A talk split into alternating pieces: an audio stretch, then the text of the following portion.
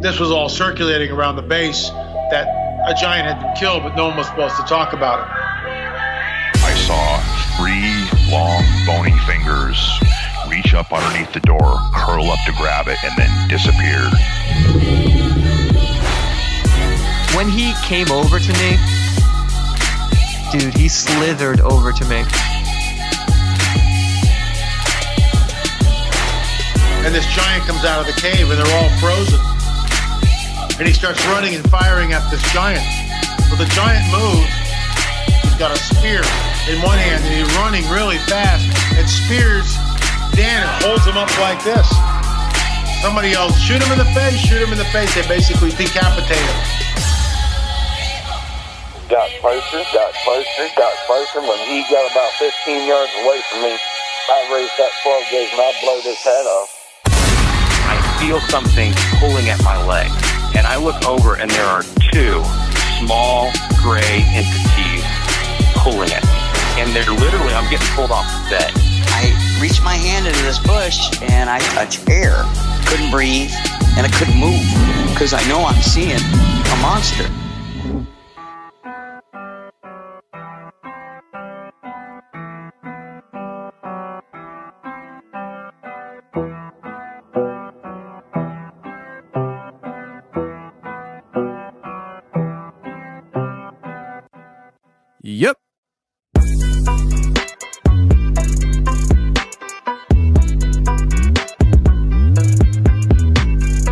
Welcome to the show, everybody. You're listening to The Confessionals. I am your host, Tony Merkel. Thank you for being here. If you've had an encounter or story you'd like to share with me on the show, go ahead and shoot me an email. My email address is theconfessionalspodcast at gmail.com. That's theconfessionalspodcast at gmail.com.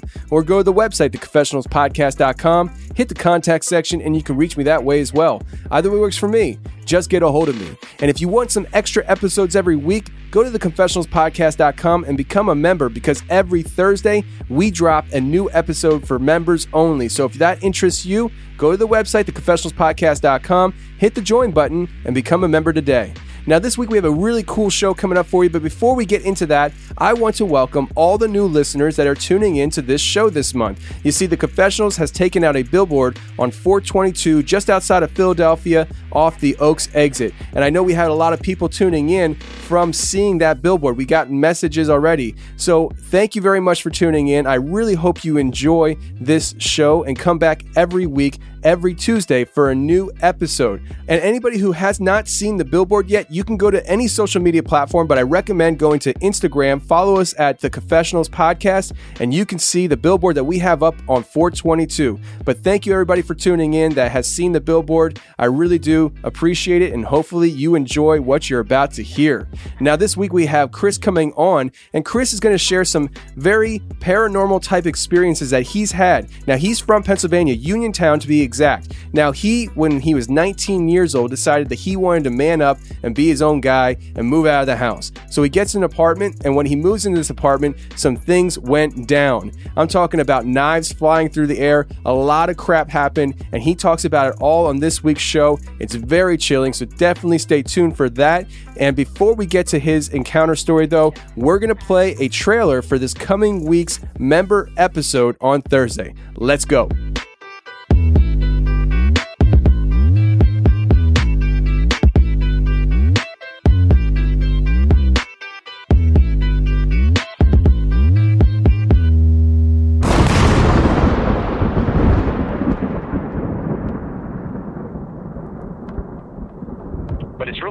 To explain unless like you've been through it, I guess. Um, it's uh, it's a really strange, like terrifying feeling. Yeah, I can imagine And, uh, it's terrifying. You did have your own pretty crazy experience with uh, sleep paralysis, and from what it sounded like, it sounded like an out of body experience. You want to talk about that? Yeah, sure. Um, so, I mean, I, I've heard of sleep paralysis before. Never had it my whole life up until, I don't know, maybe a year ago, year and a half ago. And I was laying in bed. My wife was asleep. And I was asleep. And uh, it's really hard to explain. I don't, it's a, So I wake up, my eyes are open. I'm awake in my bedroom. I can't move. But there's, I hear a voice come from the foot of the bed. And it says, Don't worry, son. Everything's to be all right. And it's like, I don't know if I was, it, it was like I was looking at myself sleeping. Like I was at the foot of the bed watching myself sleep.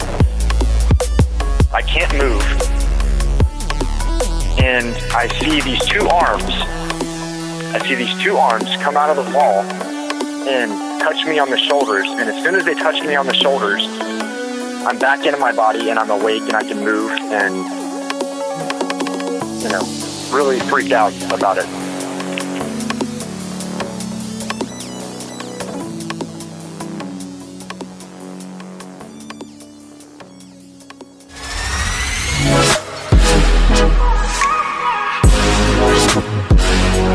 All right, today we got Chris coming on. Chris, how you doing, man? I'm doing really well. How are you doing? Good, man. Good. So I'm glad you're here, and you're from Pennsylvania. I'm from Pennsylvania. Two Pennsylvanians talking about ghosts. What's better than that? I am excited about having you come on the show today, man, because uh, you talk about different experiences you've had, even with your ex-wife, which we'll get into a little bit later on. But let's start off with this experience you had where you were 19 years old, decided that you wanted to move out of your parents' house. You get an apartment, and there's a lot of baggage that came with this place. So uh, walk us into what happened, man. Well, um, right before I turned 19, I got an apartment in Uniontown, Pennsylvania. Decided it was time to spread my wings and fly. So I went out on my own, got a job. Um, and uh, the place was actually kind of creepy even before I fully moved in. Like I had a couple small instances before even moving in. Uh, me and my parents, like I was working at the Walmart in Uniontown, working like swing shifts. So my parents were cleaning the apartment for me when I was working. And uh, I had one day off. I went to go help my mom clean some stuff up so I could start getting my furniture put in. And uh, it was really weird. I was in the kitchen, just making sure like the drawers were wiped out, all that stuff. And uh, my mom was in uh, for the only bedroom, my bedroom, cleaning up the closet, stuff like that. Well, then she come, she came like running out into the kitchen, and I was like, "What is going on? Like, what's wrong?" And she said, Chris, I opened your closet and like something came out of the closet at me. And I was like, okay, you're delusional. like there's nothing in the closet.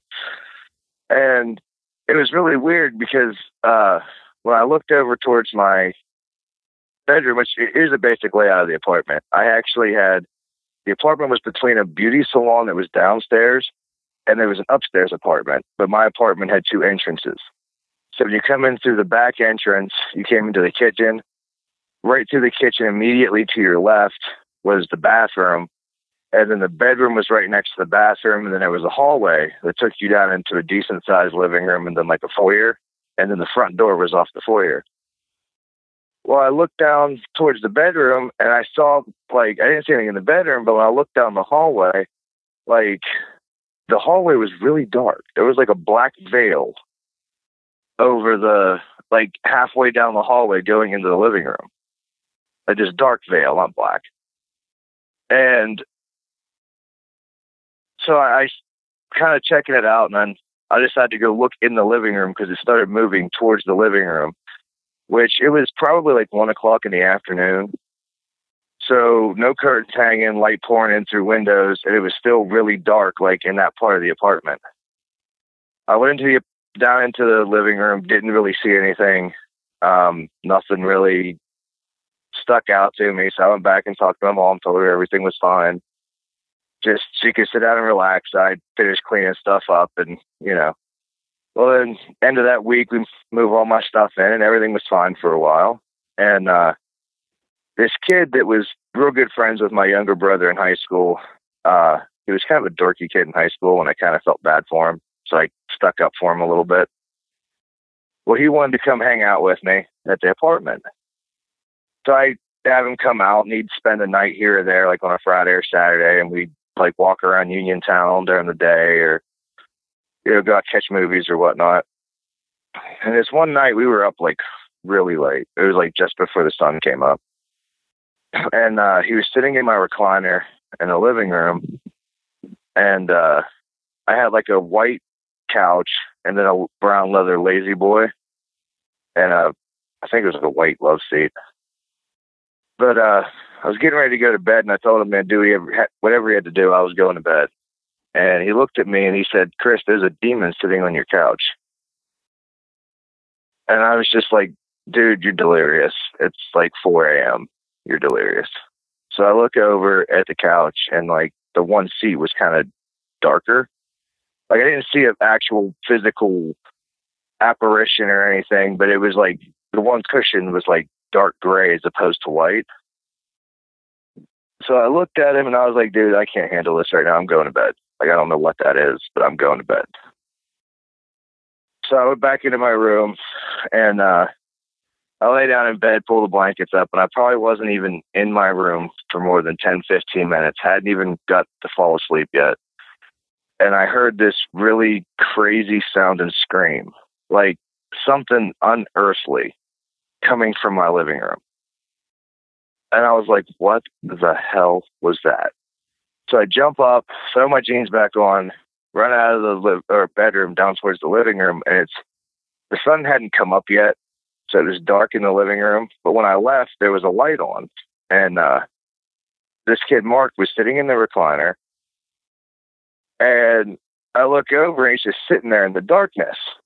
So I went over to turn the lamp on by the chair, and like it wouldn't turn on. So I look at the other side, and it was unplugged. So I plugged the lamp in, and I was like, dude, what the hell? Did, what are you doing? Like, I'm trying to sleep. I have neighbors. Like, what are you doing? And he's like, nothing. I just killed a demon. I was like, what do you mean you just killed a demon? You can't kill a demon. Demons, I don't think were living things anyway. Like, how do you kill a spirit? And he's like, oh, I, I knew this Wiccan spell where I could reach up into heaven and use some of its light to kill evil spirits. And that's what I did. And I just looked at this dude because I'd never been around any time. I've been, I've heard of like Wiccan and all that. Never been around it. I thought the kid was messing with me and he was just doing some weird stuff in my living room. So I was like, whatever. I mean, you, you go on ghost busting or whatever you're doing. I'm going back to bed. So I went in and laid down. He comes by and he's like, "Hey, I'm going to make a omelet on your in your kitchen if you're okay with that." I said, "Yeah, eat up, whatever." So, like in the bed, the bedroom door was like straight across from the actual kitchen. So when I got to my doorway, I could look straight into my kitchen.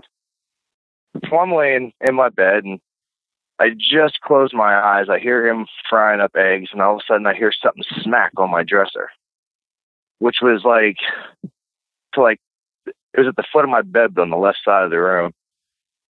And I sit up and I look, and there's a steak knife laying on the floor in front of my dresser. And I was like, ha ha, Mark, you're hilarious. Now quit messing up my furniture and make your damn food. And so I laid back down and I heard it again. Then I look and there's a second steak knife laying on the floor. And so I got up and I walked out to the kitchen and I was like, dude, what are these?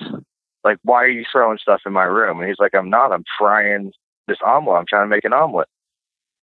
So I put the knives back in like a little chopping block and I slid it further back on the counter. So like you couldn't just real quickly grab it and I moved the position. So in case he was messing with me, it would take him more time to get between the knives and the stove and I'd hear him taking the steps across the kitchen. So I lay back down in bed and this time I'm listening. I'm not even trying to go back to sleep. I'm listening to hear this kid so I can catch him, you know, messing with me. And I hear him flipping the omelet, and then I hear something smack my dresser as he's flipping the omelet. I look down, and there's another knife on the floor in front of my dresser. So I was like, okay, I'm done. I'm wide awake. Obviously, sleep isn't in the cards for me right now. I don't know what's going on. So I get up, put the knife back in the chopping block, and uh, he looks at me and he's like, he's like, you're not sleeping. I'm like, dude, but I don't know if it's you. I don't know what's going on, but something doesn't want me to go to sleep, so I'm not sleeping. So he offered to make me and make let me have the omelet he just made, and he was going to make one for himself. So he puts it on the plate, puts the plate on the table, and it wasn't. It was like on the corner, but not hanging over the edge of the table. I sat down, and before I could grab the plate to slide it to me, nobody was touching it. The plate slid off the table and shattered on the floor. And he looked at me, and I looked at him, and he's like, "What just happened?" And I'm like, "You know what, dude? Uh, we're not eating breakfast here either. I'm getting fully dressed, and we're leaving. I'm we'll get food somewhere. I'm not. I don't know what just happened." So, I we we leave the which I had a couple little spirits that were in my apartment that never bothered me. There was like a the spirit of like a little girl that was there, and like her stepdad, um, which I knew that because I talked to a a medium when after everything went happened with my mom. But some like they've never messed with anything. Like I've never had anybody like throw a plate off my table or anything like that. And uh so we leave. We we go out and you know, he comes back. We had somebody pick him up in town, and I went home. And the place was pretty quiet that evening. I mean, nothing real crazy going on. Um, but when I went to bed that night, I started hearing like, you know, it's like you you like strum your finger, like like if you're like tapping your fingers on furniture, like going from like your pinky to your index finger, like running them over furniture. Well, I was laying there in bed and I heard that like going down my bookcase, up my dresser, and then there was the gap, like my closet door was next to my dresser, and then uh there was like nothing there until you got to the corner, and then there was a nightstand there, and then right behind my bed, like my apartment had like the radiators in them with the big tin boxes surrounding them. So then the strumming went to like the nightstand and then onto that metal box behind my bed and I like freaked out and sat up. And I was like, what is going on here? So looking around, there's nobody in my apartment. It's pitch black. And so I turn my lamp on and I'm like looking around. There's nothing going on. So I go to check the doors. Doors are locked. Went back in, passed out. So for like a week, I'd hear like little stuff here and there. Well, then this kid Mark comes back over the next weekend. And, you know, I'm talking to him about like what happened the previous week.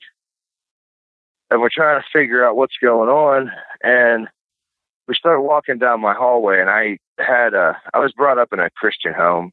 My parents both went to church. Uh, I went to church well, then I didn't go to church as much as I used to, but I was still going like around holidays and here and there on Sundays when I wasn't working. So I had like a cross hanging on my hallway wall that was made out of pewter. And he was walking in front of me, heading towards the living room. And Tony, it was the craziest thing I've ever seen. The cross literally spun in a circle on the wall and flew off and almost hit him in the back of the head. It flew over his shoulder, hit my living room floor, and broke into three pieces.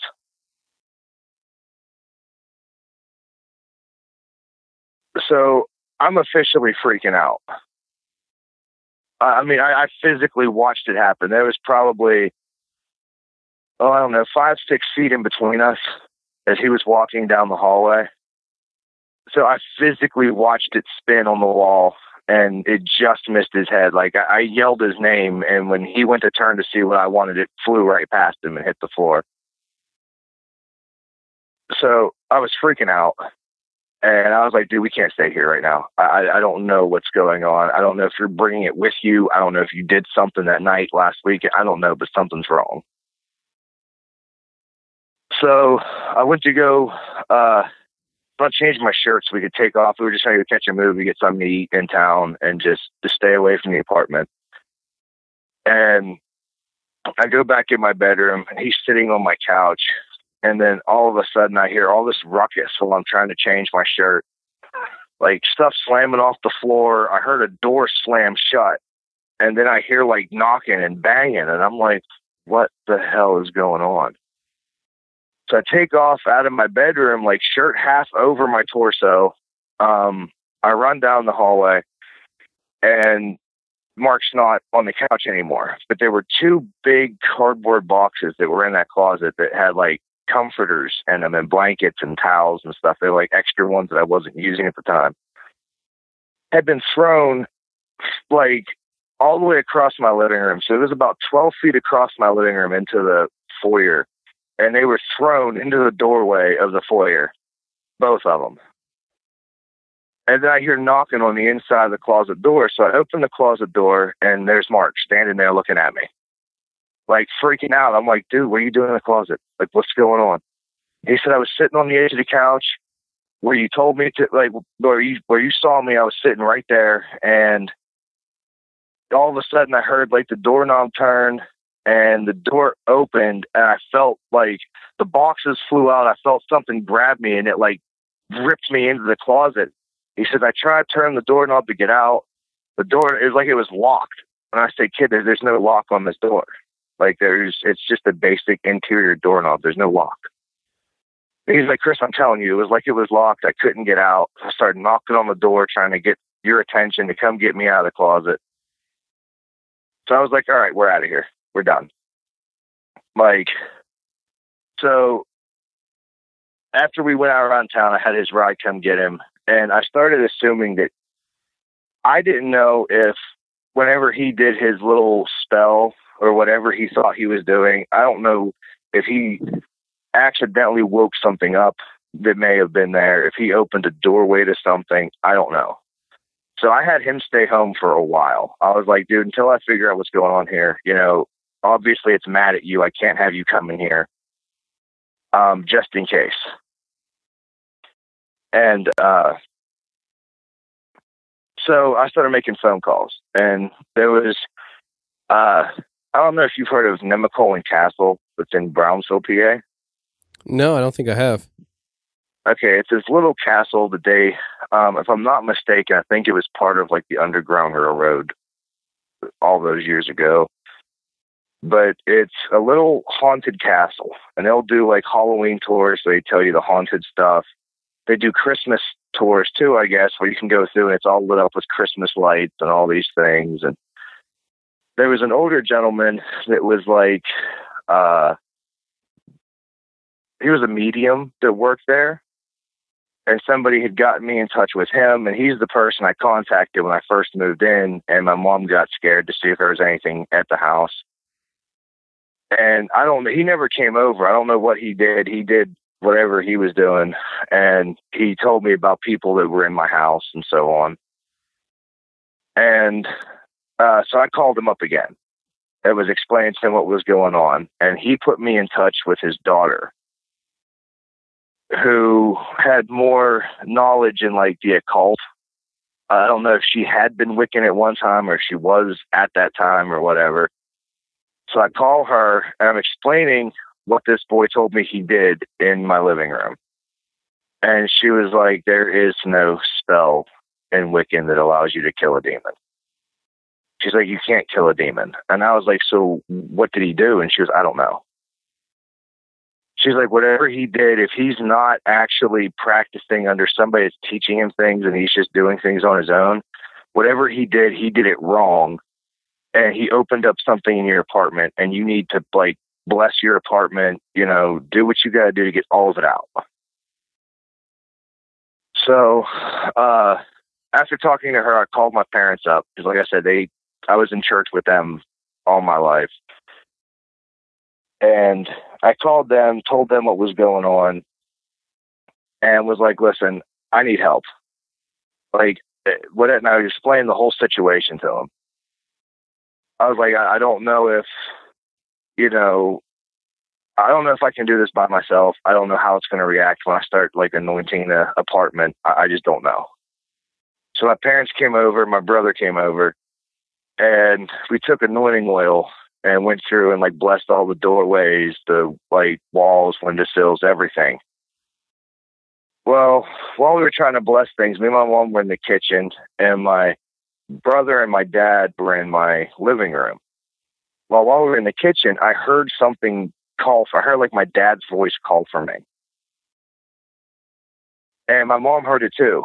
And I looked at her, and she was like, "Well, go see what he wants. I'll be fine." So I walk into the living room and I'm like, "Hey, Dad, what'd you need?" He's like, "I didn't call for you." I was like, "Yes, you did. Me and Mom both heard you call for me." So he looks at my brother and they and my brother was like, "Chris, he didn't call for you." And then I heard my mom yell out in the kitchen. So I take off out to the kitchen and she's like frozen, like like so scared that she was almost like petrified standing by the sink. And I look where she's looking and there is this black, like midnight black silhouette of a person standing in the doorway of my bedroom like, and when we all came to the kitchen, because my parents, my dad and brother followed me, when we got to the kitchen, uh, like it's, I don't know if it was coming out to the kitchen towards her or if it just stopped there, but that's where it stopped. And it was like, it didn't progress any further. And so I took my mom outside on my porch, my back porch, to get her out of the house because apparently whatever it was it isolated her to do something to her. So I took my mother out of the house, had her sit on the back porch and wait. I went back in the apartment and I'm like, all right, I- I'm done. Like, you know, you, you want to throw stuff at me, that's fine. Just, you're not messing with my mom, my dad. Like, I'm, no. So I grabbed my Bible and uh, I grabbed some anointing oil and I went to go to my bedroom and it wasn't in the doorway anymore. So I go into my bedroom and um, it sounded like something was in my closet. Like if you close the like if you close the door all the way and you're pushing against it, you know how you hear like the door pressed against the door frames, the door jambs. That's what it sounded like was happening in my closet. Like somebody was in there just pushing on the door. So I open my closet and I go to bless the inside of my closet and I don't know, I just felt something like I felt like something like grabbed my arm and when it did, it is like my arm went like it was it was it's hard to explain. It's almost like it went kind of numb, like my forearm where it touched me. So I hurried up, I put the oil on the door, closed the bedroom door, and we I had my mom stay outside while we finished anointing the rest of the apartment. And then I went out and checked on her, and she was doing a lot better as long as she was outside. So they went home. I thanked them for helping me out, but the blessing didn't get rid of anything. Like we we we said prayers, we were going through the Bible, the anointing oil, but it didn't. It just made it angry, and things, different things would start happening. Like uh, there was a mirror on the back of my dresser that was just as long as my dresser was, and when you go into the like so it was facing my bedroom door, like I said before. So when, as soon as you walked in the bedroom, you'd see this mirror. Well, when you walked in and looked in the mirror, the reflection of you was like a distorted reflection of you. It was definitely you looking back, but like maybe the reflection would be smiling when you weren't smiling. Like not like a big Cheshire cat grin, but like a like a little smirk almost or like something was always different. It wasn't quite right. Um, I would hear like things calling my name at night when I was trying to go to sleep.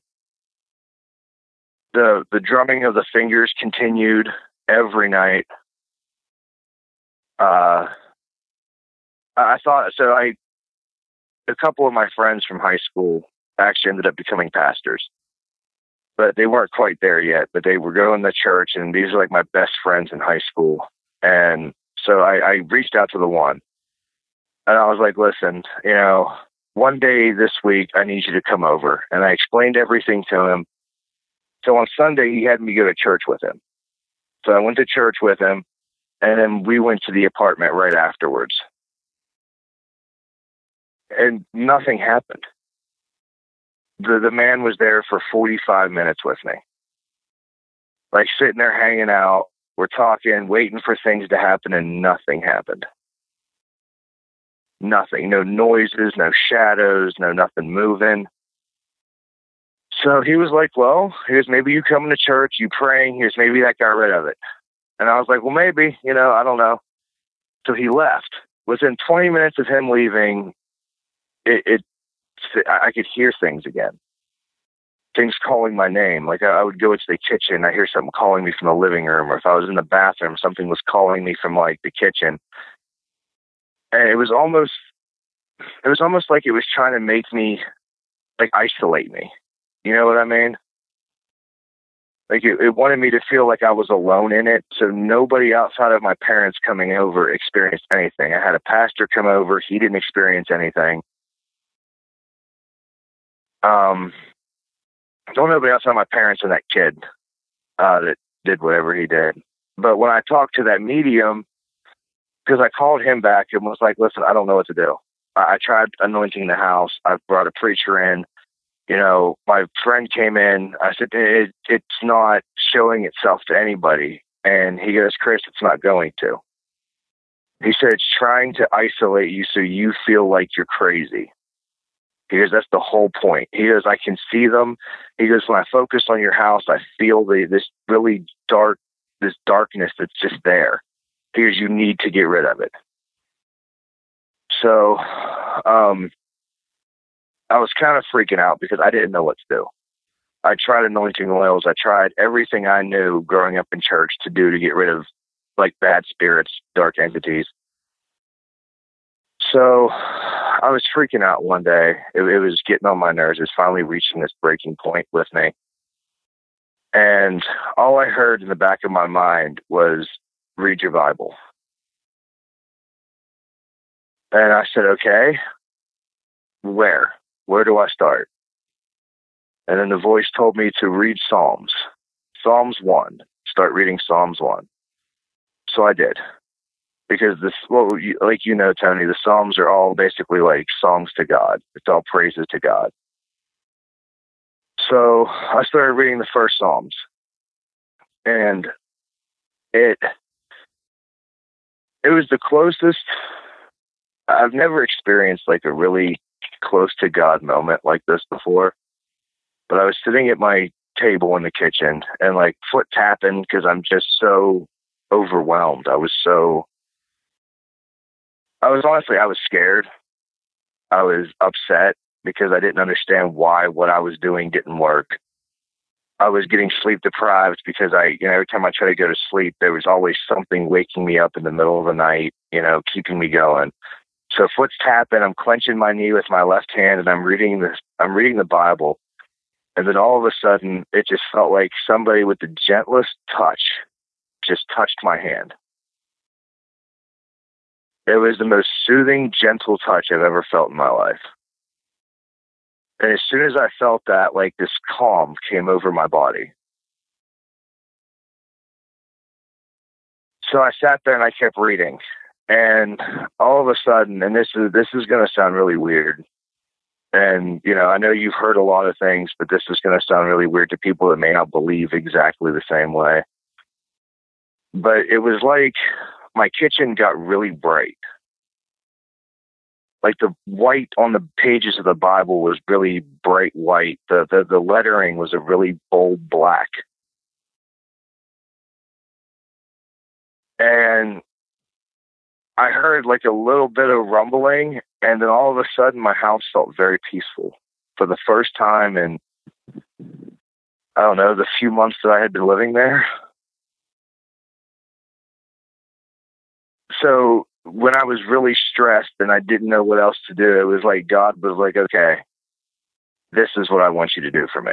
This is what you're going to do. This is what's going to get rid of it for you. And it did. Like the house went back to, uh, well, I guess you could say normal. um, the, I didn't have anything calling my name anymore. I didn't hear the fingers drumming on anything. Um, whatever that was, like everything was gone, minus the the couple little things that were there when I moved in that didn't cause any harm. So you you're saying that everything was gone at that moment, mostly, not everything, but yes, yeah, just, just the, the the really dark stuff, the things that were were caused that were tormenting me were gone.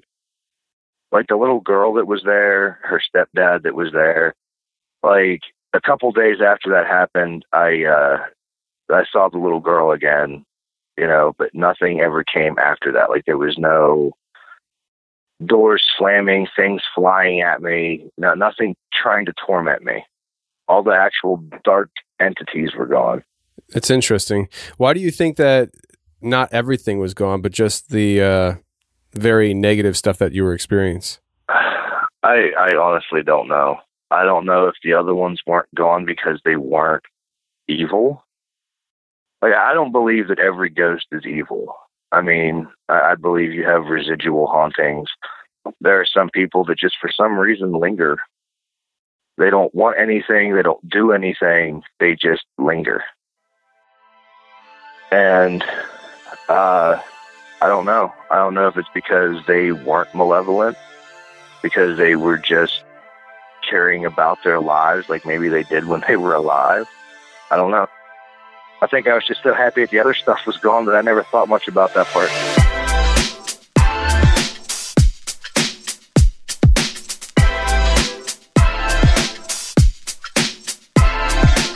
All right, let's take a break from this week's episode and talk about this week's sponsor for this episode, which is Care of.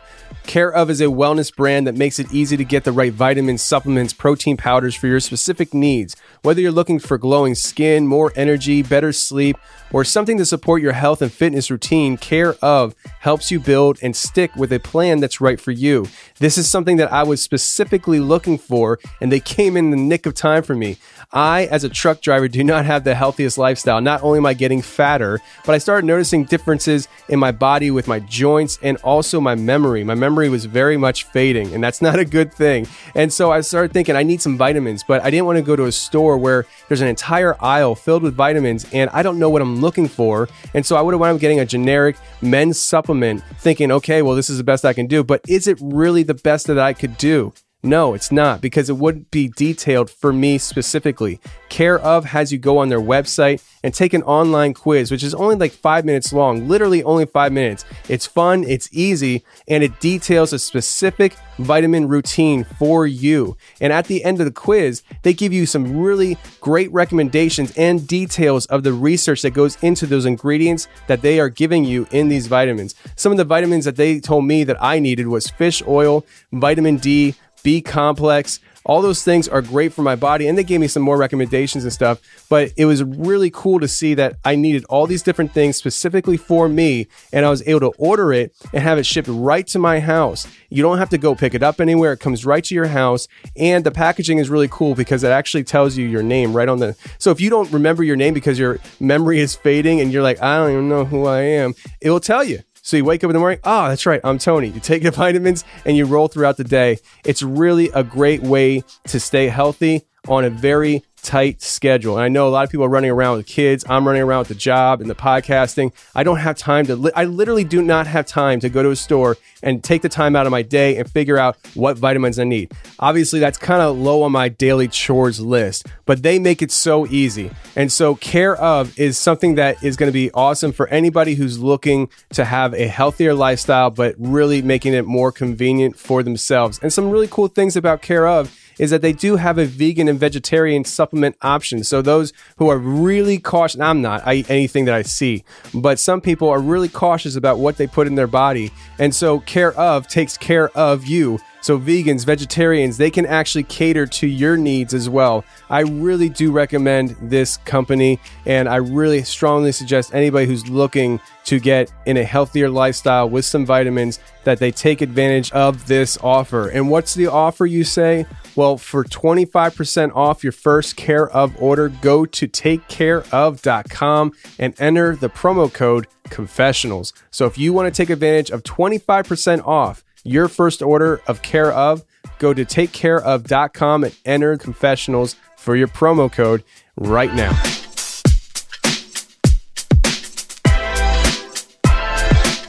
I wanted to ask you uh, way back when you first started sharing the story about the knives in your room.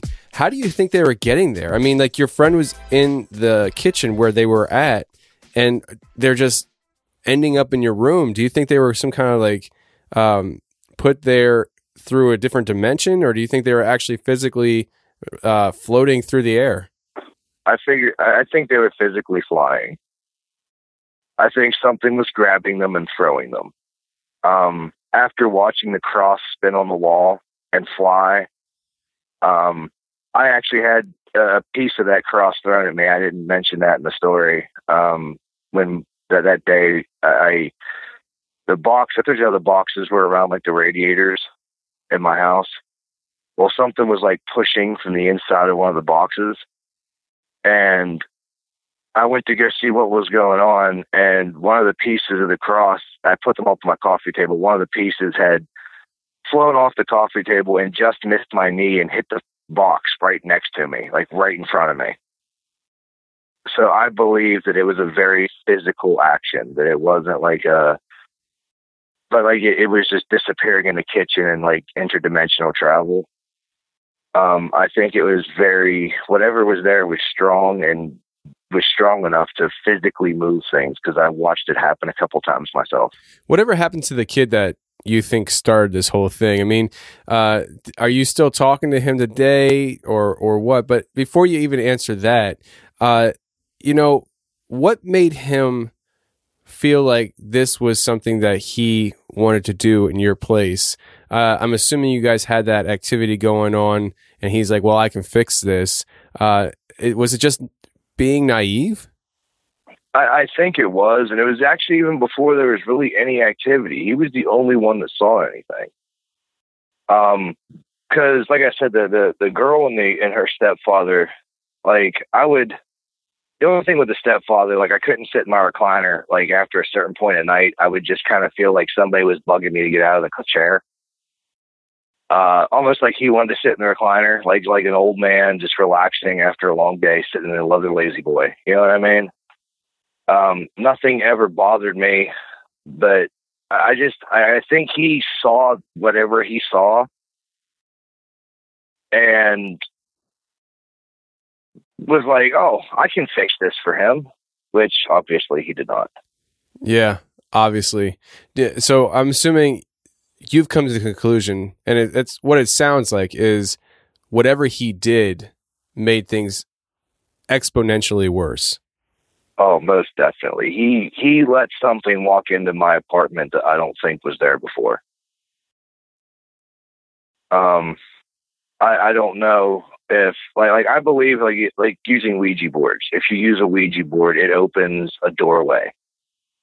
You're you're, you're allowing something to walk into where you are. You're, welcoming something there, and I think he regardless of whether it was intentional or not, I think he may have inadvertently welcomed something into my house.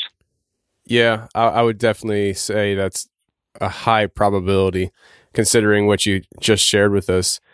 Uh, and him, I quit talking to him. There was an instance uh, where he called me one night, and it was after everything died down at the apartment. He came by and hung out a couple times after that, and nothing ever stayed. But this whole experience with my apartment, I I don't know, like I became really sensitive to things after this.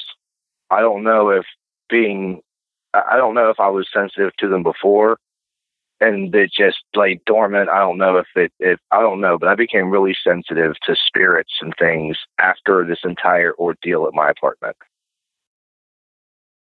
And this one time he came over and we were hanging out. And when he went to leave, it was later. It was like 10, 11 o'clock. So it was dark outside.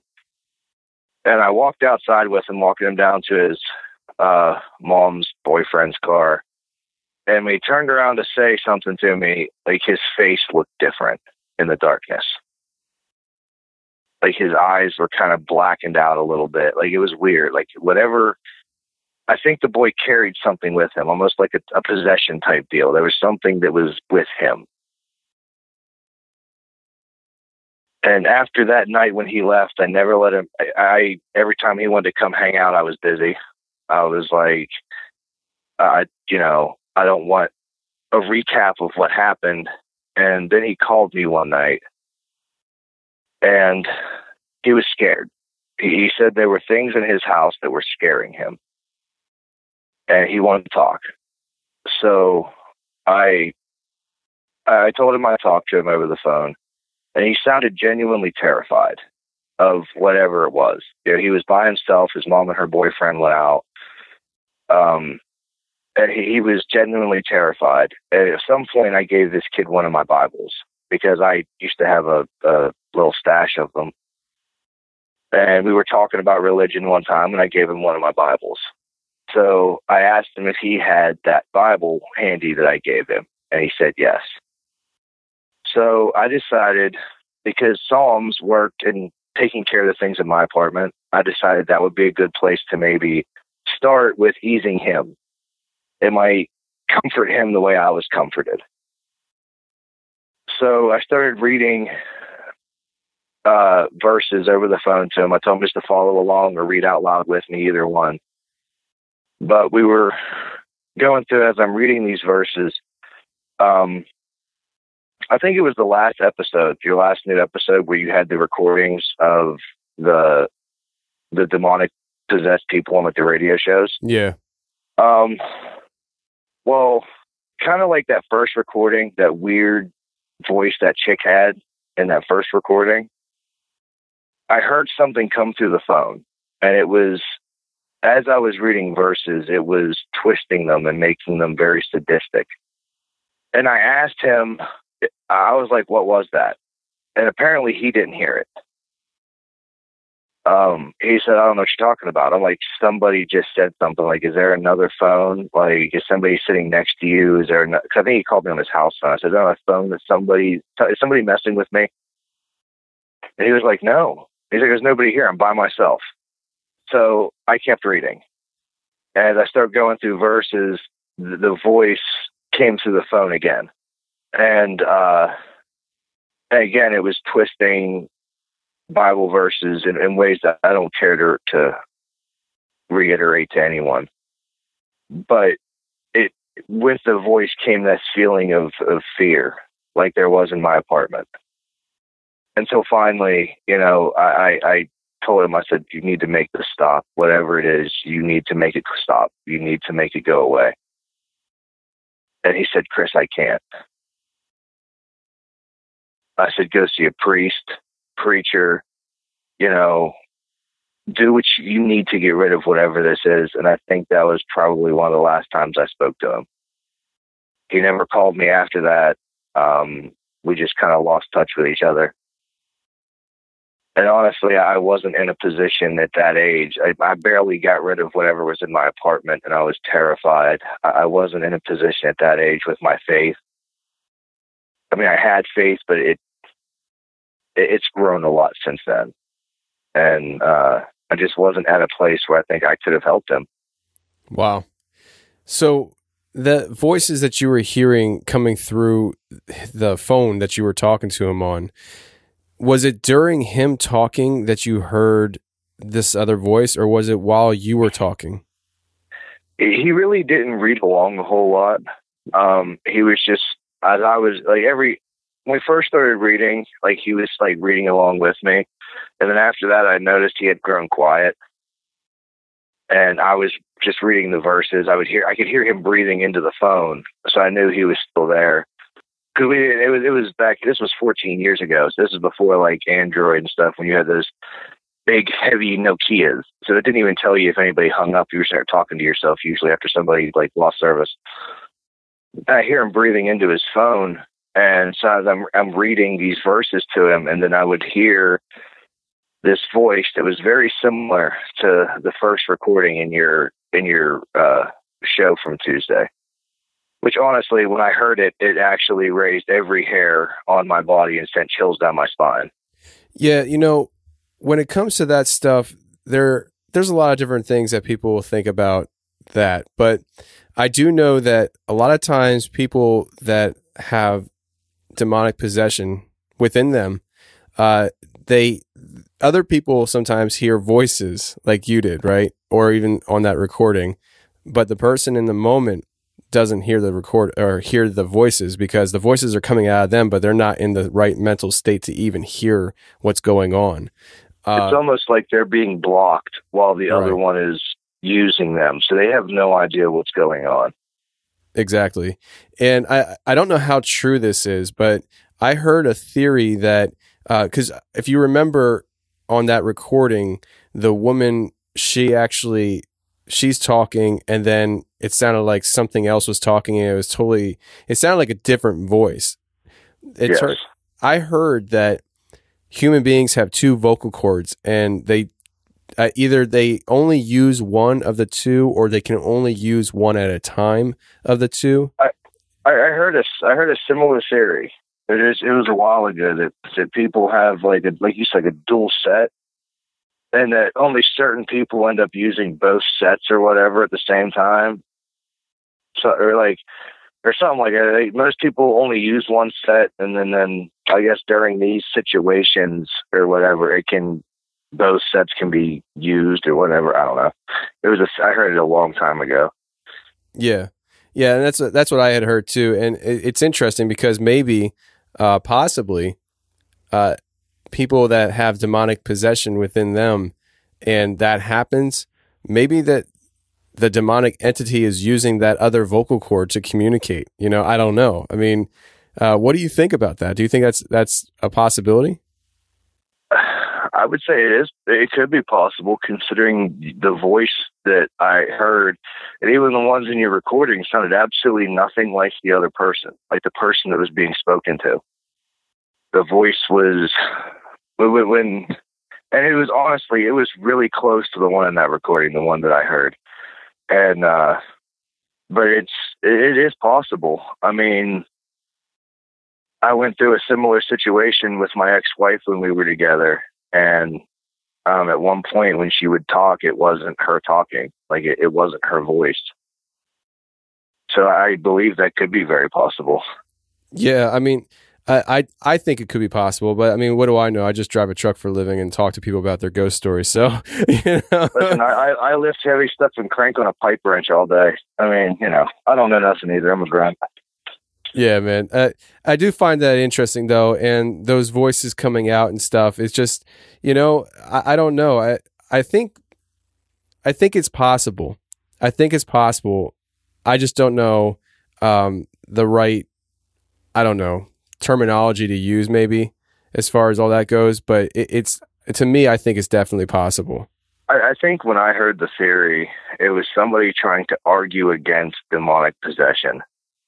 And they were trying to say that if a person was talented enough, they might be able to figure out how to either use the other set or both at the same time to make those noises.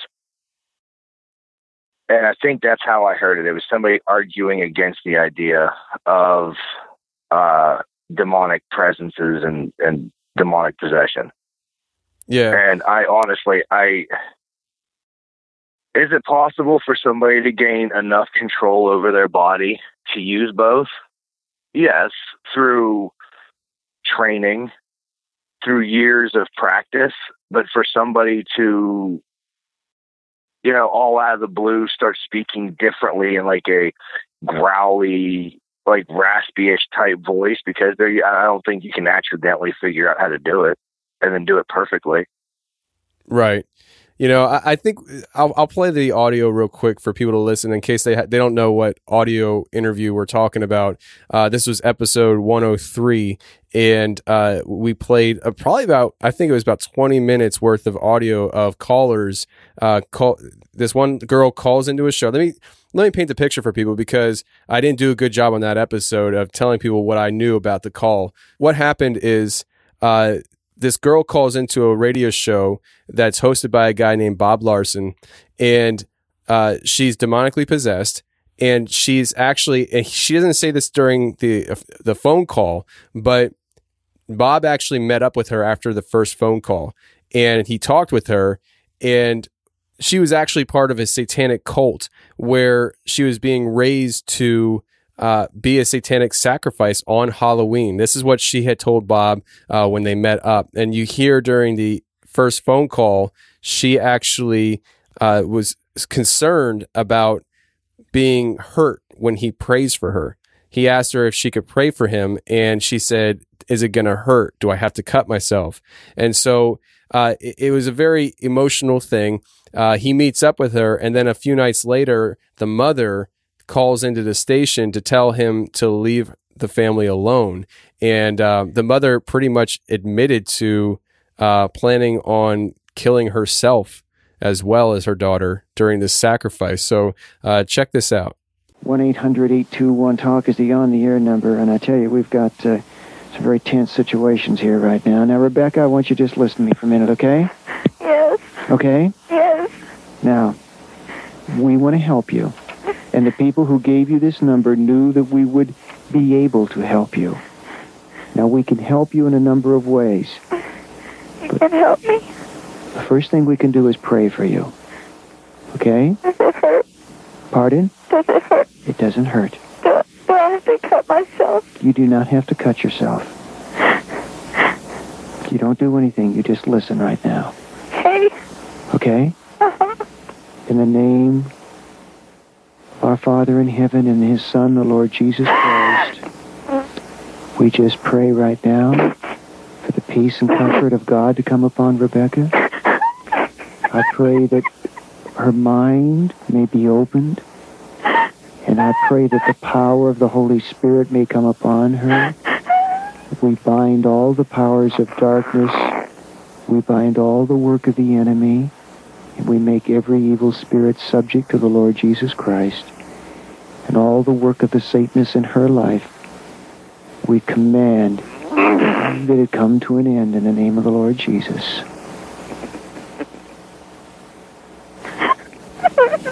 And we pray right now for the love of Christ to come to where she is right now and to overshadow her life.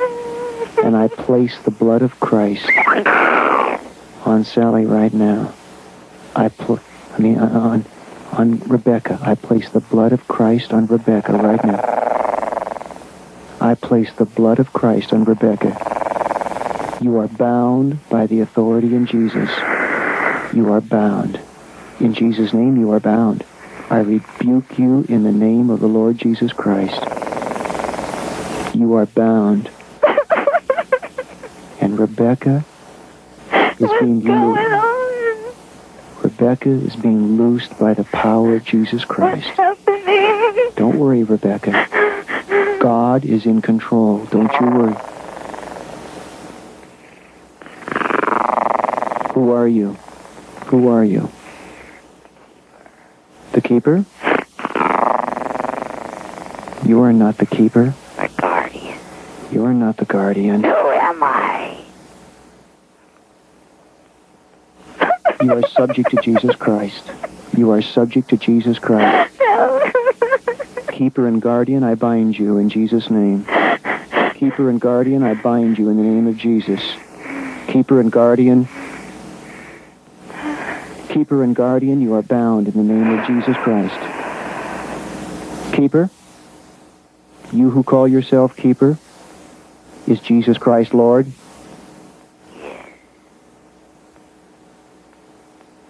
Cannot have this girl. Do you hear me? You cannot have her. She is not yours. To whom does she belong? right now, she belongs to my master, Lucifer. She will not continue to belong to him. We'll do everything we can to terminate her. You can't. You can't terminate her. I'm so confused. Rebecca, What? now you just you just relax for a minute, okay? Now you stations down the line. I'm going to I'm going to suspend my closing. I'm going to suspend the last couple of commercial breaks. And I'm going to stay right with her. Now, Rebecca, you Yes, just relax for a minute. yes. You who call yourself the keeper, speak to me. In the name of Christ, you speak to me. What? You let her go. You will let her go. Why should I let her go? She belongs to me. Not forever. Sent here to protect her, to guide her, and to lead her. Jesus Christ came here to die for her. She has not yet made that choice. She will make that choice, and you know very well it's a miracle that she called today. It's a miracle she called today, isn't it? Isn't it? Isn't it? Someone out there was praying for her. Well, that's your problem. Now you listen to me. You must be subject to the authority of Jesus Christ. How many more of there are you? How many more of you are there? How many keepers. How many more of your kind? There are many. How many? Tell me in the name of Jesus Christ. How many? Here for generations. There are hundreds. Well, the hold is being broken. No. Yes. No. Yes, and you know very well it is being broken. God did not have her call me by an accident, and God would not have thousands of people praying right now. And you know very well that your hold is being broken now. We will have her on our Hallows Eve. No, you will not have her on your Hallows Eve. You will not be have. ours No, she will not be yours forever. She will belong to Jesus. He's deceived. Who's David? The David we were talking to a moment ago? He's deceived.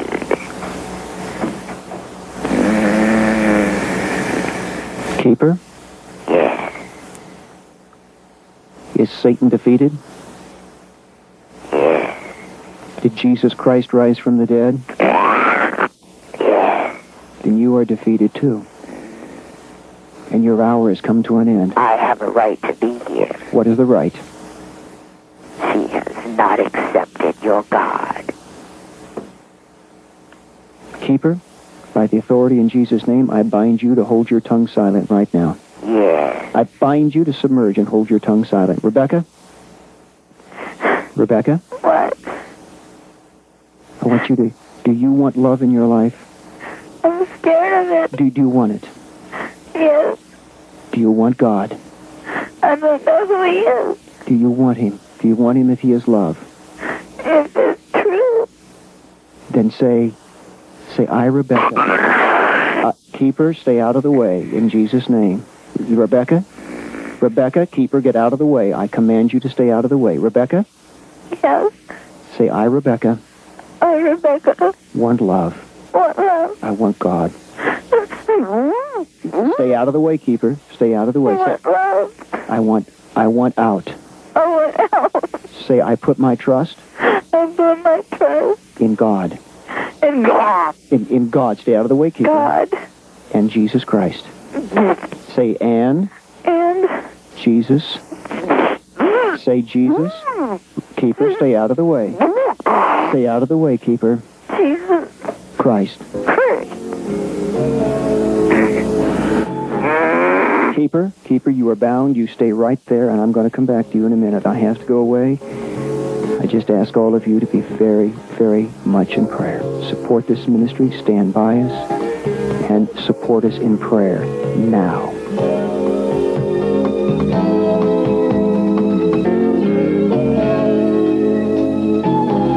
Helping the hurting is what Talk Back with Bob Larson is all about. Thank you for praying.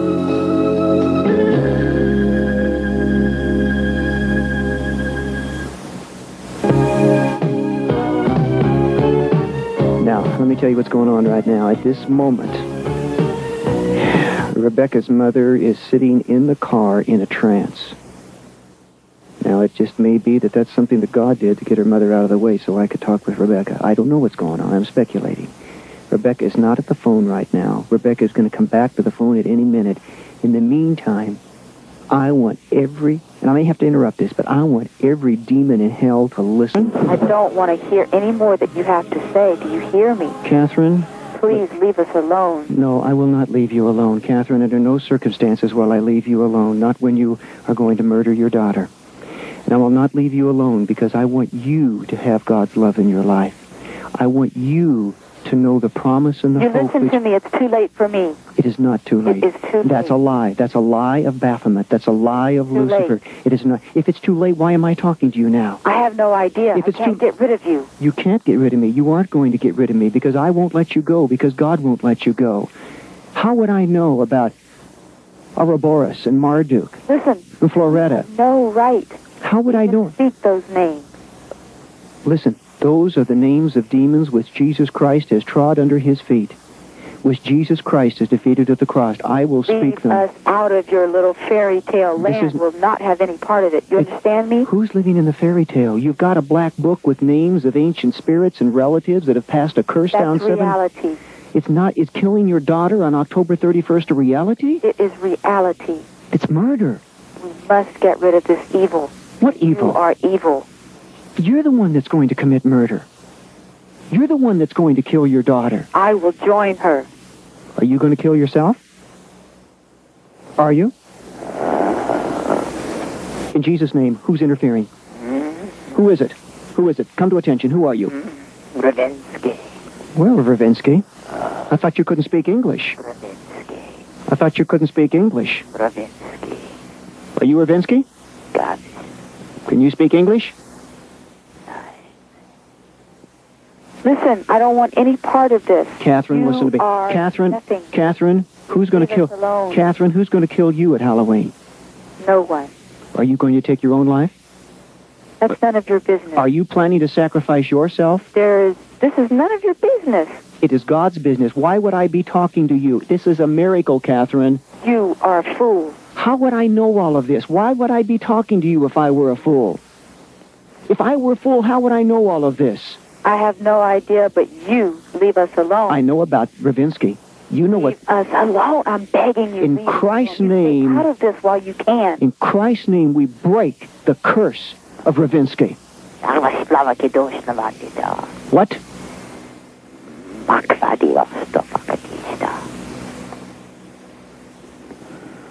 Ravinsky? Can you speak English? Are you there, Ravinsky? Yavastava Kodika Slava Kedosh Navakata Mansikato. Mava Amen Sikutavastava. Ravinsky, the blood of Christ be on your curse. The blood of Christ be on your curse. The blood of Christ be on your curse. The blood of Christ be on your curse. You cannot have Catherine's life on Halloween. You cannot have it. You cannot have it. And you cannot have the life of Rebecca. Rebecca confessed Christ yesterday. You heard her. Did you not? Confess it. Did you hear her? Answer me, Ravinsky.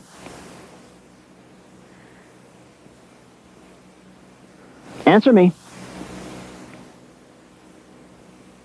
Catherine? Catherine? Leave us alone. Catherine? Please. For God so loved the world, he Leave sent his son, alone. Jesus Christ, to I die for you, need Catherine. To hear what you have You to need say. to hear. If if it You were leave my if it were, I will not leave your daughter alone. I will not let you kill your daughter, and I will not let you kill yourself. In the name of these spirits, Jesus Christ is. I know how many spirits Rebecca has. Listen. She has 342 We have 342 a of long them. trip ahead of us, and I don't intend to spend it on this telephone. No, you cannot go anywhere. I you can cannot go I anywhere. will. In the name of Christ, we command you be restrained. Yeah, it, it, it sounded almost exactly like that first voice. Like it was, I was literally, 'cause I, I listened to your show as I'm driving um, to and from work. Because I drive like in, I, well, I live in Morgantown, but I drive up near Pittsburgh to go to work every day. So uh, the, the guy that actually got me into listening to your show, he rides with me. He lives like halfway in between, so we meet up in the middle, and then I drive the rest of the way up because my vehicle is much smaller than his. And uh, uh, so that's that's how I pass the time. Like as I'm driving, an hour and a, it's almost an hour and a half ride. And I was actually driving home Tuesday night when the when I saw the episode, and I started playing it, and it was it, it was an eerie feeling. It was definitely it took me back to that moment, and uh, it it, it kind of it scared me a little bit. I'm not gonna lie about it. It was different, um, but it sounded almost exactly like it.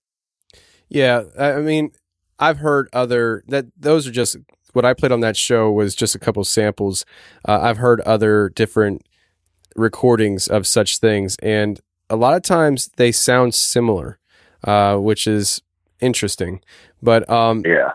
So before we kind of wrap things up here on this interview, I wanted you to have the opportunity to share another story with me because uh, when you told me about it, my ears perked up big time. So you were previously married and you actually had to perform an exorcism on your ex-wife. How'd that happen? what what what are, you- what are you talking about? Like, I mean, how'd you find out that she was demonically possessed? How'd you go about this whole thing? Um, that that's something interesting as well. Um, so, uh, me me and my ex-wife had gotten together right before I turned 21.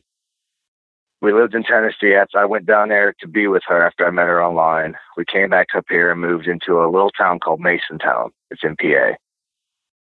Um, and we had this little two-bedroom uh, house that was above a two-car garage and weird things were happening in the house. Um, my oldest son, which was four at the time, her it's my stepson. Uh, I hear him in his bedroom, his full end of a conversation, like he was talking to somebody, but I couldn't hear the other half of the conversation. So I go in the room sometimes, you know, because it was late at night. Like he should have been asleep by now, and I was like, "Hey, who you talking to, bud?" And he was like, "Oh, nobody." But then he'd look over, and there was this little pop-up cloth playhouse that I bought him. There was like a Spider-Man one, and he would look over at that, and then look back at me. And I was like, "You sure you're not talking to anybody?" He's like, "Yeah, I'm. I'm just talking." I said, "Well, it's past your bedtime. You need to go to sleep." So he'd lay down, and I'd leave. Um, and then it went because Masontown's a very it's it's a very weird town. It's there's a lot of darkness in that town. And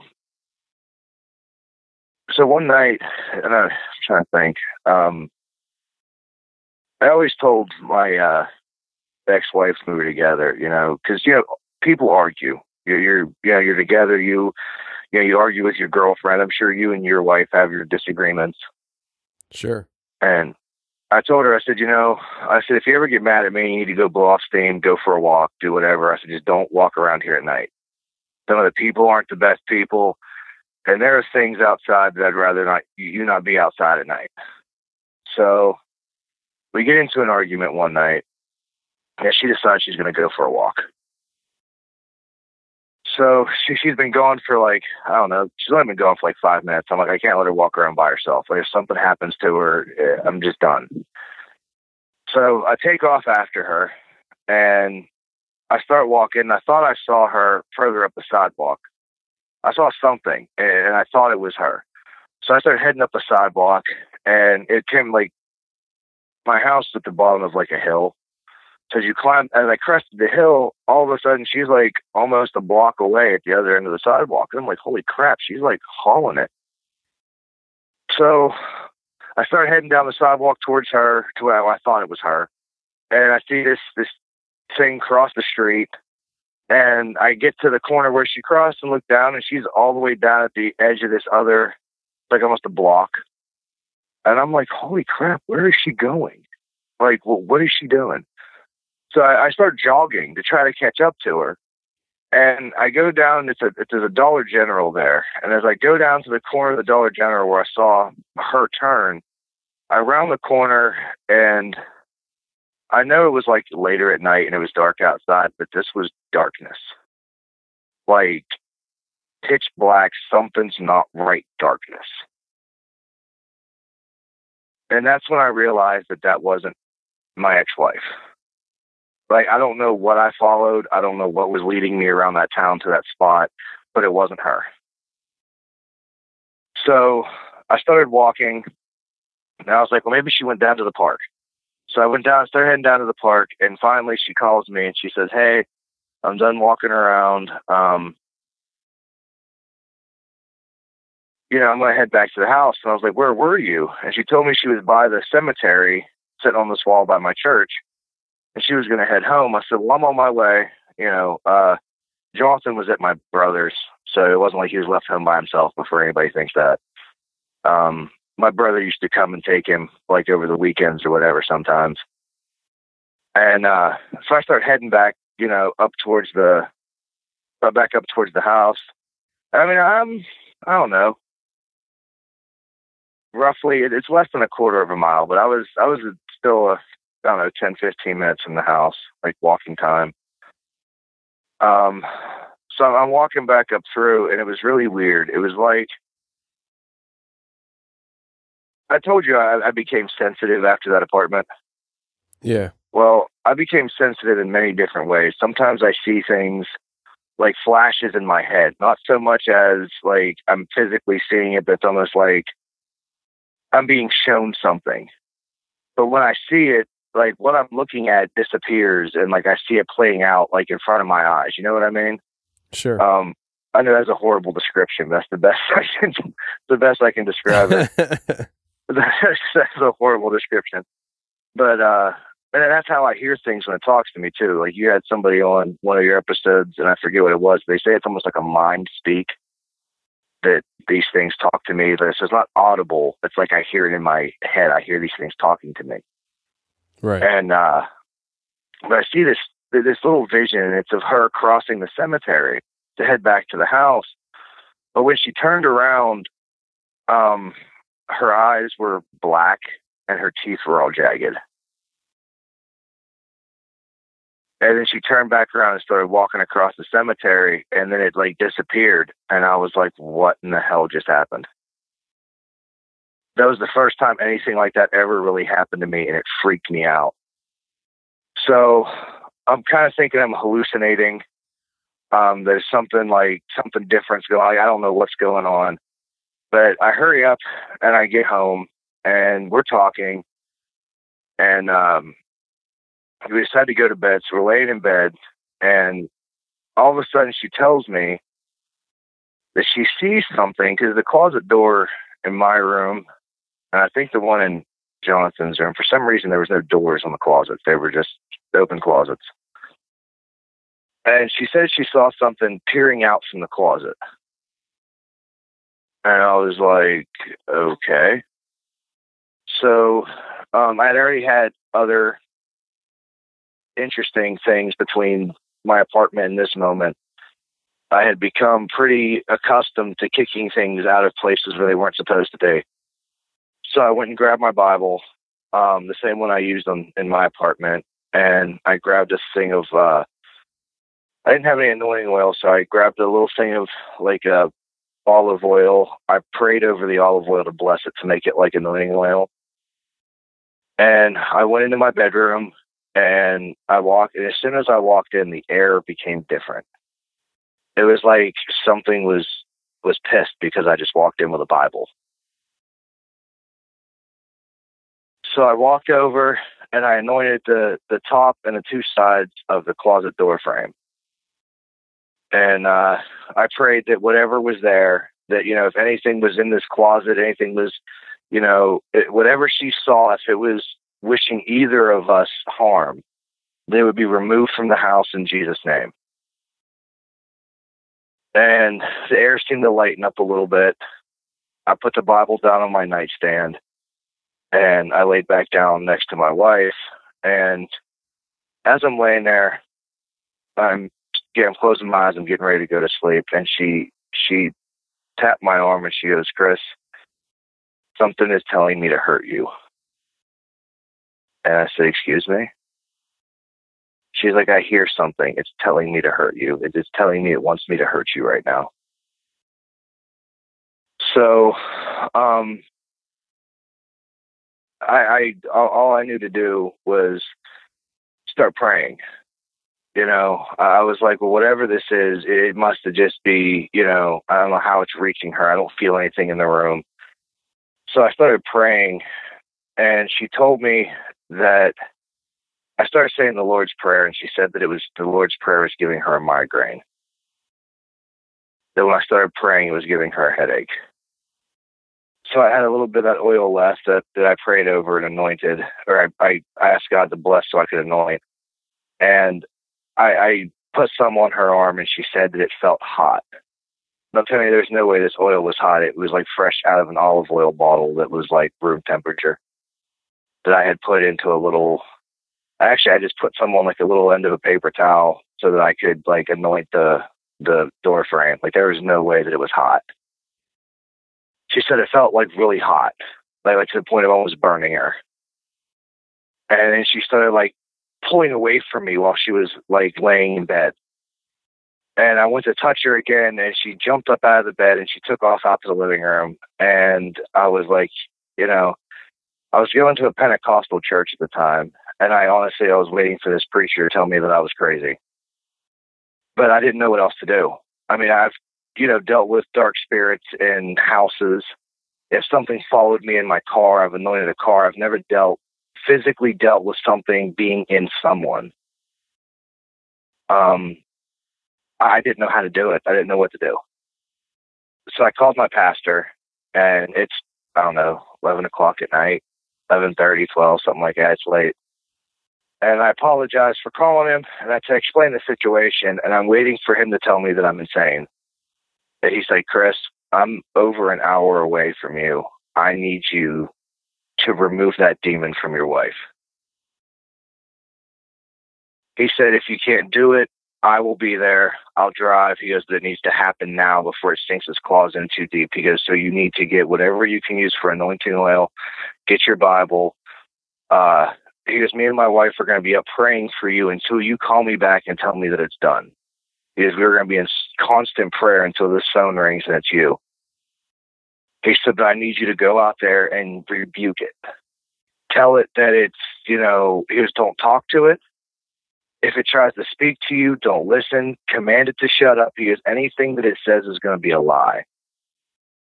Do not listen to it. Goes, at some point, it may try to hurt her. It may act like it's going to hurt her, but it can't. It's not. He goes, if you rebuke it and tell it that it has no power, it can't. He goes, it's going to try to act like it wants to hurt her so that you stop. If it gets you to stop, it, you you've missed that opportunity. Because once you get it going, you have to keep going. He goes, you know. So I tell him I'll do my best. And he goes, if you need me, I will drive out tonight. Just call me if you can't do it, and I'll drive out tonight and I'll help you deal with this. So I go out to the living room, and she was sitting on the couch, and I walked up to her, and it's there was a bunch of mixed emotions. I mean, it's not. I'm I'm terrified because what if I can't do this? I'm terrified. What if it does hurt her? You know, and it's my wife. Like I don't want to be the cause of anything that hurts her. I don't want to. You know, and she looked like she was scared sitting on the couch. And I came up and I had my Bible and my oil, and I did as the preacher told me to. I I, I drew a cross on her forehead in the in the oil, because I actually had to go out to the kitchen and get more. I ended up just grabbing like the bottle of olive oil and, and asking God to bless the bottle of olive oil. Um, and I and I went in and I put some on my finger and I made a cross on her forehead, and I started praying. And I started off with the Lord's Prayer, and uh, oh, one other thing the pastor told me before I got off the phone with him, he told me that once it was complete and I felt that it was done, I had to have her say like the sinner's prayer because if she couldn't say the name of Jesus Christ, then it was still there. If she couldn't ask for Jesus to come into her heart, the demon was still there. And if the demon left and she didn't fill that void that it left behind with something, it would come back worse. So I had to have her say the sinner's prayer once it was done and make sure that that was said and done. That way, I knew for sure that the exorcism worked. So I went out, I anointed her head, and I started off with the Lord's Prayer. And she started like arching over the arm of the couch. And as I completed the prayer, I commanded the demon to release her. In the name of Jesus Christ, you have no dominion over one of God's children. Regardless of where she is in her faith, we're all God's children. That's all I kept saying. Um, I didn't ask for a name because he told me not to speak to it, not to converse with it at all. Um, so I just kept praying and then just kept commanding it to release because it had no power over her. It had no power over anything on this earth that belonged to God, and everything belongs to God. And my ex wife had some really long natural fingernails. And that hand reached up and she dug those claws into my chest. Um, and I grabbed her arm, made her let go, kept praying, kept praying. Um, it started like, did you have you ever seen like in the movies, like when they they start twisting their wrists or their arms twist a little bit? Yeah. Well, her hands started twisting, and I rebuked that in the name of Jesus. And then my ex wife had asthma, and it was acting like it was putting her into an asthma attack. And I kept rebuking it. I said, You can't put her in an asthma attack. You can't hurt her. You can't kill her. And this went on for, uh, it felt like an eternity. I know it wasn't quite that long, but it felt like forever. And then finally, I got her to say the Lord's Prayer. Once I, or not the Lord, but the sinner's prayer. Once I realized because I kept asking her. Well, once I could see it was her, I would tell her she had to say the name Jesus Christ. And at first, she would get out maybe Jesus, but she couldn't get out Christ. Um, so finally, once she could say his name, I had her repeat the sinner's prayer after me. And she had no recollection of any of it once it was done. None. She asked me why we were in the living room like why we were on the couch, why I had her say a prayer. She doesn't remember any of it. She saw like bleeding claw marks on my chest and was like, What happened to you? No recollection of it whatsoever. That's really interesting. Do you think she was possessed for a long time? No, I really don't. I think that when she went out that night, I don't know what was on her mind. I don't know what happened. I just think whatever whatever it was, I think got her that night. It, it may have been something that may have been working at her for a little while. Um, but whatever she was thinking, whatever's going through her head, I just think it was like right place, right time, or wrong place, wrong time. And it just it, decided that it was going to use that as this moment of opportunity. And my my faith grew after the place in Uniontown. I started um, when I had issues when I was in Tennessee. I would, you know, clear them out. If I felt like something was routing along in my car, I would get rid of it. I started putting like a little pocket Bible in the glove box. Um, but I, I had never done anything like that before, and I haven't done anything since. I've done blessings on homes and stuff since then. But um, that was just something that I mean, I hope I never have to do it again because it's every time I have one of these encounters with something that it's almost like it leaves a leaves a little something behind, you know what I mean? Yeah, I can understand that. Like, the things that I feel because it's but when, when these dark beings show up, I can feel their aggression. I feel I feel whatever they're feeling at the moment and it's like it, it you can't unfeel that. Um, it, like, like the the thing with her, I can't. I'm never going to be able to forget doing an exorcism on my ex-wife. I'm never going to forget the things that happened in that apartment, the things that I went through. It, it leaves an impression that you just don't ever get away from.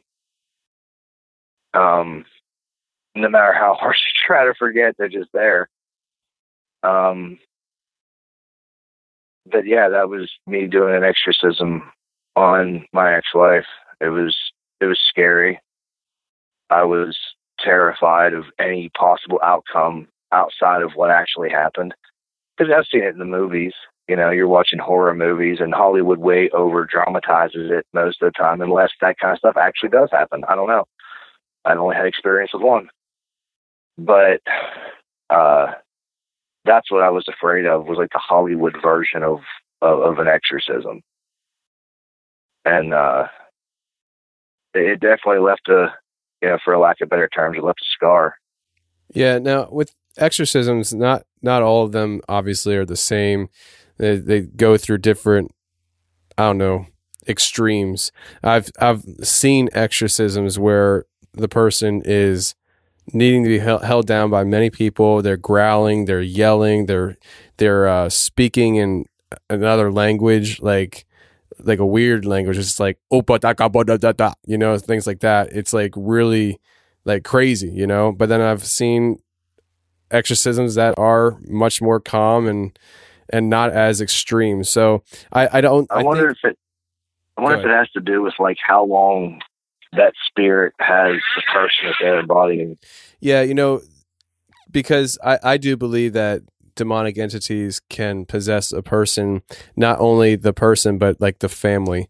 Uh, it could be a demonic entity that has been with that family for a very long time, uh, generations. And uh, Al- it- almost like a curse. yeah, yeah. And, you know, when that happens, I, I think that, you know, you're dealing with something that has a very strong grip on that person and the family. And that's, you know, an uphill battle. But, uh, listen, Chris, man, I really appreciate you coming on the show and sharing this stuff, man. Like it, it's, it's, uh, very interesting encounters and stories that you had to share with us. And, uh, dude, I wouldn't want to wish that on anybody. Nobody. I know it's it's been it's been interesting, and I I still see things every now and then. Now I've it at first it was like something opened floodgates, and I've learned to kind of dial it back to kind of if I don't pay attention to whatever's around, it's like you know it, it's it's not that it goes away, but it's almost like they want the attention. So if you don't give it to them, they just stop acting up a little bit, almost like a child. Um, but it's been it, it was interesting. Like it, uh, and I'm sorry if you heard any background noise. You know, talking about this stuff, I get a little. My nerves get rattled, and I don't smoke in my house. So I come out to smoke a cigarette. So if you heard doors or whatever, I was just trying to walk on my porch to have a cigarette. Okay. Yeah, that's no problem. But, um, so yeah, every time I when I talk about, so I've only talked about stuff like this with like a couple close friends. Like my family knows some of it, but uh, yeah, it's just like the nerves kind of start flaring up from everything. So I just go smoke a cigarette and I feel better. Yeah, man, no problem. Well, Chris, listen, I really do appreciate you coming on the show and sharing with us. And uh, you know, we're friends on Facebook, so feel free to keep in touch with me, man. Oh, definitely. And thank you for letting me uh, come on the show and talk about this. I do appreciate it.